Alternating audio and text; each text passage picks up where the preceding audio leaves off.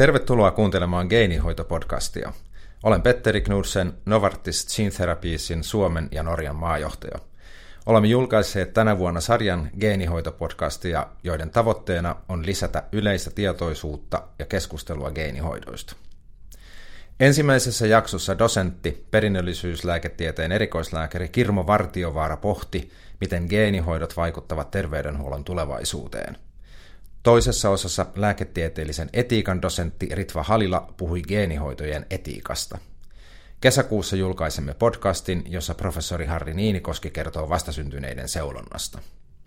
Potilaiden mahdollisuudet saada uusia solu-, kudos- ja geenihoitoja vaihtelevat EU-maissa. Esimerkiksi Suomessa ja muissa Pohjoismaissa näiden hoitojen saatavuus osana julkista terveydenhoitoa on merkittävästi rajoitetumpaa tai ainakin hitaampaa kuin monissa muissa EU-maissa. Tavoista edistää uusien hoitomuotojen käyttöönottoa keskustellaan laajalti eri puolilla maailmaa. Eri sidosryhmiä on yhdessä kehitettävä innovatiivisia rahoitusmalleja, jotta potilaat voivat saada parasta mahdollista lääkehoitoa ilman turhia viiveitä nyt ja myös tulevaisuudessa. Tällaisiin ratkaisuihin voivat kuulua muun muassa vaikuttavuusperusteiset rahoitusmallit.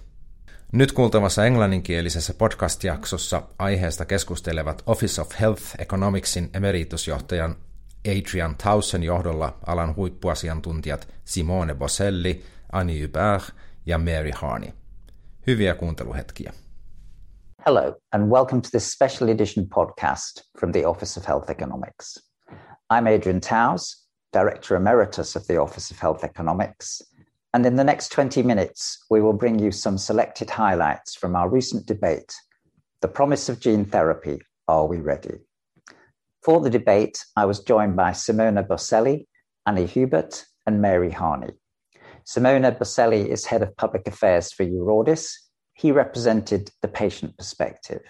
Annie Hubert is a former Senior Director for European Public Policy at the Alliance for Regenerative Medicine, and she covered the industry perspective.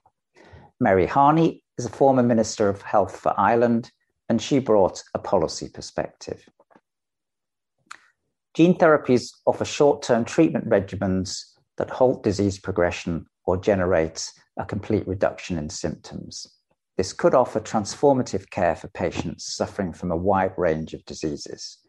Gene therapies are beginning to come to market, but they have faced barriers to being approved and accepted in health systems in Europe. There are concerns regarding the challenges that gene therapies bring higher upfront prices, uncertainty about the duration of effect, and potential safety concerns. Questions are also being raised in Europe around whether adopting this technology into routine clinical care threatens the financial sustainability of health systems. In the debate, I wanted to get to the bottom of these questions and to understand from the speakers' perspectives what the barriers were and how we could overcome them. So, are we ready? Let's hear what the speakers thought. Are our health system ready to adopt gene therapies? I, I would say not quite. I think we are in a in a moment that is offers us an incredible window of opportunity to translate into practice the scientific advancement pro- provided by the uh, innovative industry, but also the academic. I think patients are definitely ready. They've high expectations. They've a growing trust in science on the back of medical advances. I think healthcare regulators and technology assessors um, are not fully ready. Uh, they've serious responsibilities naturally. Uh, some initial side effects uh, have made them very nervous. Uh, they need real world evidence because clearly the population sizes are small and therefore they don't have to the, the gold standard, which is the randomized clinical trial they don't have the information. There's a lot of uncertainty, a lot of ambiguity. The political class or the policy class that I'm representing today, which would, include payers, I think they're the least ready. Policy people very often are risk averse, and that will be particularly the case after the stresses uh, from COVID. They're concerned about safety, they're concerned about liability, they're concerned about budget impact, uh, they're concerned about the lack of information they have. There are very few people that come before a Minister for Health with a cause that cannot be justified. The challenge really is to find a way of making it happen. and of dealing with the opportunity costs. If you spend X in one area, does that mean you have to take that from some other area or you can't do something else that you would like to do? We're constantly in that frame, and it's not an easy place to be. Healthcare policymakers, payers see, see the current number as the thin end of the wedge, and that's what worries them. If you ask me, are the health systems ready uh, for gene therapies? Not as they're currently structured. So it seems like our speakers agree that some people are ready, but that there is resistance from others, particularly policymakers, which means health systems are not adopting gene therapies quickly. The speakers also reflected optimism that gene therapies are now starting to be adopted and that now may be an opportunity for change. But what are the changes that should be made? And what are the barriers that we are trying to overcome? One of the issues mentioned repeatedly was of uncertainty about long term effectiveness and a lack of data. Here's Annie Hubert, former Senior Director of European Public Policy at the Alliance for Regenerative Medicine, to explain where this uncertainty comes from and why it's a problem. Because of the magnitude effect, these products get very rapid approval, conditional approval. So regulators make sure that these products are approved quickly. But that moves the problem then back to payers and HTA because they have to assess these products on very different grounds. They do not typically have the randomized clinical trials that they used to that they like to have to assess the value of the product. There's a number of difficulties. The sample size very often is, is very limited.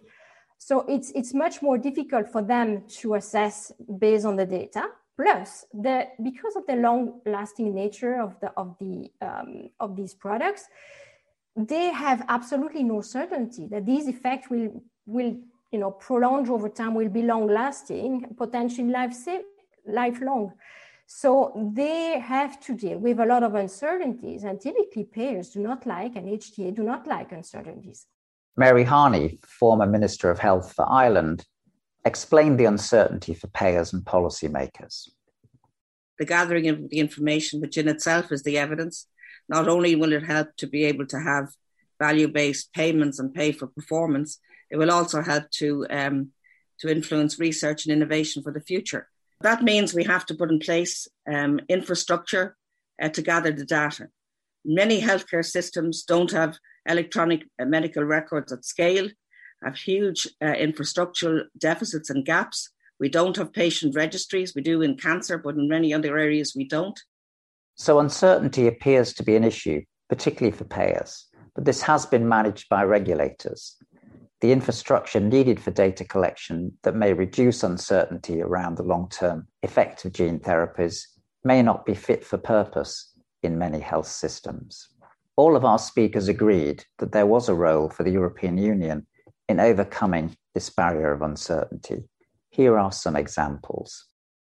Is to support uh, the entry innovation with potentially a fund uh, uh, at European level to support uh, the uh, uh, data gathering and real world evidence generation to support these therapies.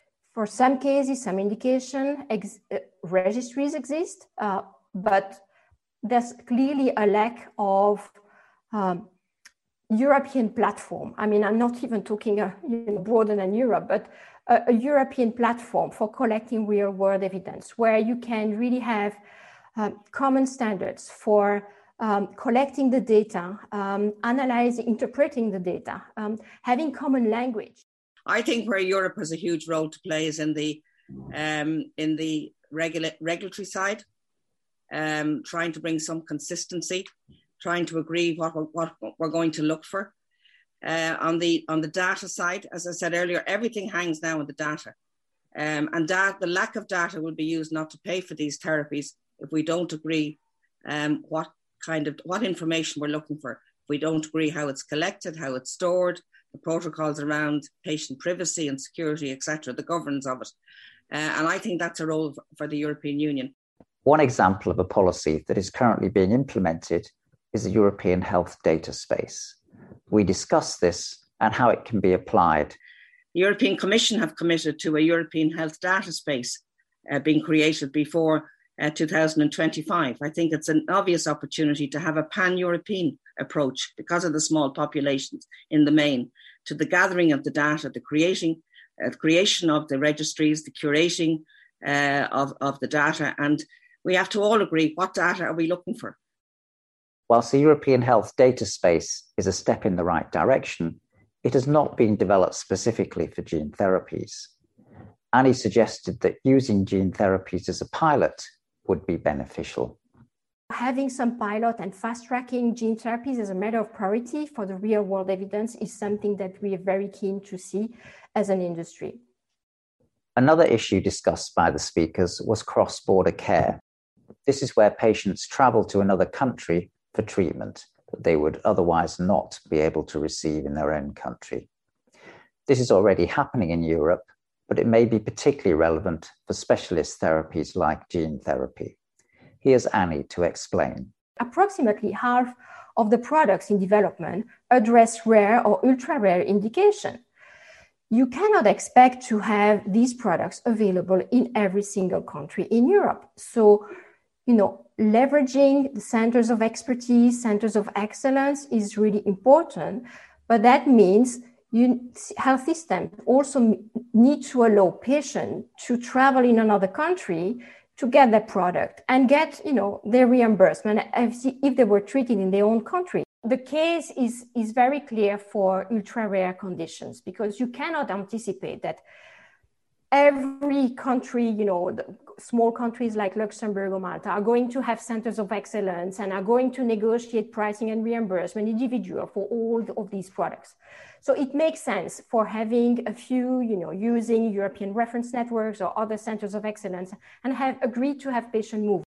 There are existing frameworks at the EU level to support cross-border care, but they may need tweaking for gene therapies. Back to Annie and Simona. In practice, we still have a number of challenges, including uh, the, for example, the different provision on how to access healthcare across borders. We do have a regulation and a directive in place. Those are not functioning as well as they should. The experience has shown that so far, when patients wanted to move to another country to get the ATMP treatment, it's, it comes with a number of difficulties. There are two frameworks in Europe that allow patients to move and get their treatment abroad. There's a, a directive and a regulation.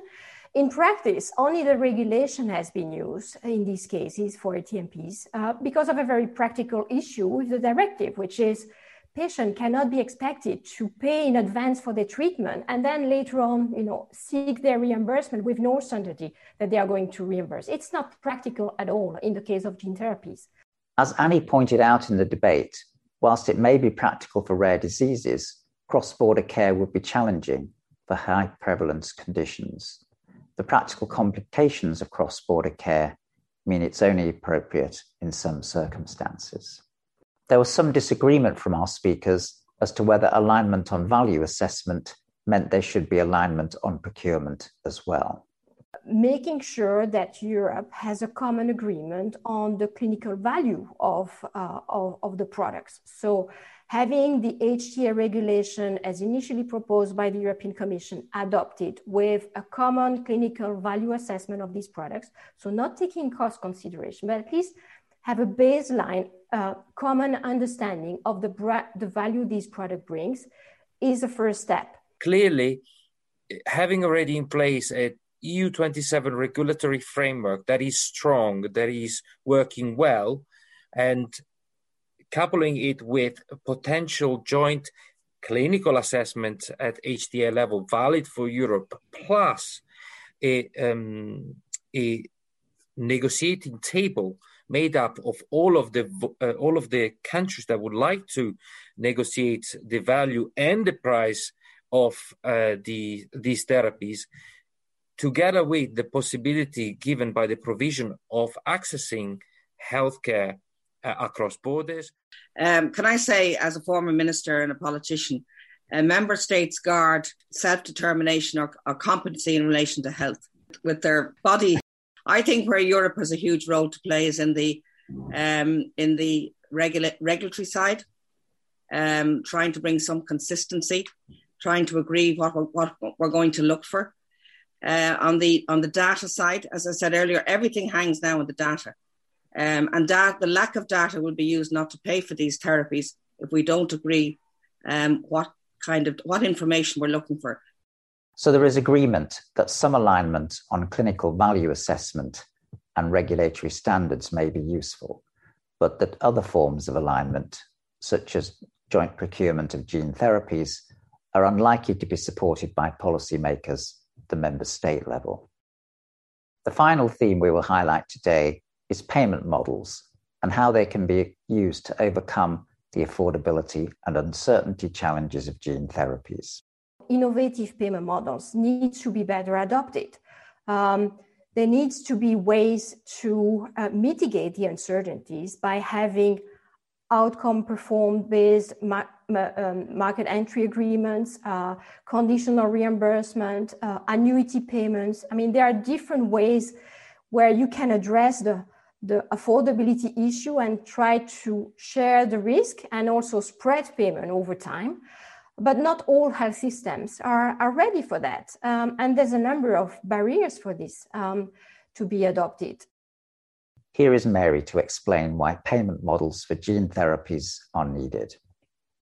The payment models of the past, where we essentially paid for volume, is not suitable uh, for gene therapies or for therapies that deliver such huge value. The reality is that the payment, the cost of the healthcare system generally for these patients is spread over maybe a long number of years. And I would like to think that the innovation, which can happen upfront in a once-off payment, in a once-off administration of the therapy, can be paid for over a number of years. I've often said very few of us would ever have a house, be able to afford a home if we had to pay for it upfront. Given the barriers to data collection there has been concern that these kinds of payment models are difficult to implement. There were also concerns that European accounting standards may make it difficult for payers to commit to payments made in future budget cycles. An example is, for instance, European accounting rules um, that do not like uh, or make it impossible in some cases for some countries to have annuity payment. Finance ministries and others never say, well, you know, it's going to cost X amount a year for the next 10, 20 years for that patient. But yet, when it comes to paying for a new therapy over a period of a number of years, there may well be issues that, that, has to be factored in and it's not allowed under the budgetary rules. I, I just think we all have to start thinking differently. Despite the practical challenges, there was optimism from our speakers that these new payment models are starting to be used for gene therapies. The good news is um, more and more uh, of the products are now getting reimbursed. I mean, it's taking long, um, it's taking time, but hopefully the follow, on, you know, the, the, the, newer uh, gene therapies that are going to come are going to learn the lessons from the first on the market, from the pioneer product. We see more and more that um, the gene therapies on the market now um, have managed to negotiate um, some of these innovative payment models. So, in Simona's words, it seems like we have a window of opportunity for gene therapies. Things are starting to change as products are coming through and being approved and reimbursed. Through this, breakthroughs are being made in terms of the implementation of payment models that have been widely discussed for many years to enable adoption of these potentially transformative therapies. But there is a lot more work still to be done in Europe and some of that work will require collaboration at the EU level, particularly around data standards. I hope you enjoyed this special edition podcast, giving you some selected highlights from our debate on gene therapies. If you're interested in the full summary of the debate or more reading on the health economics of gene therapies, a full report, along with longer papers on some of the topics covered, can be found at the Office of Health Economics website www.ohe.org. Thank you for listening.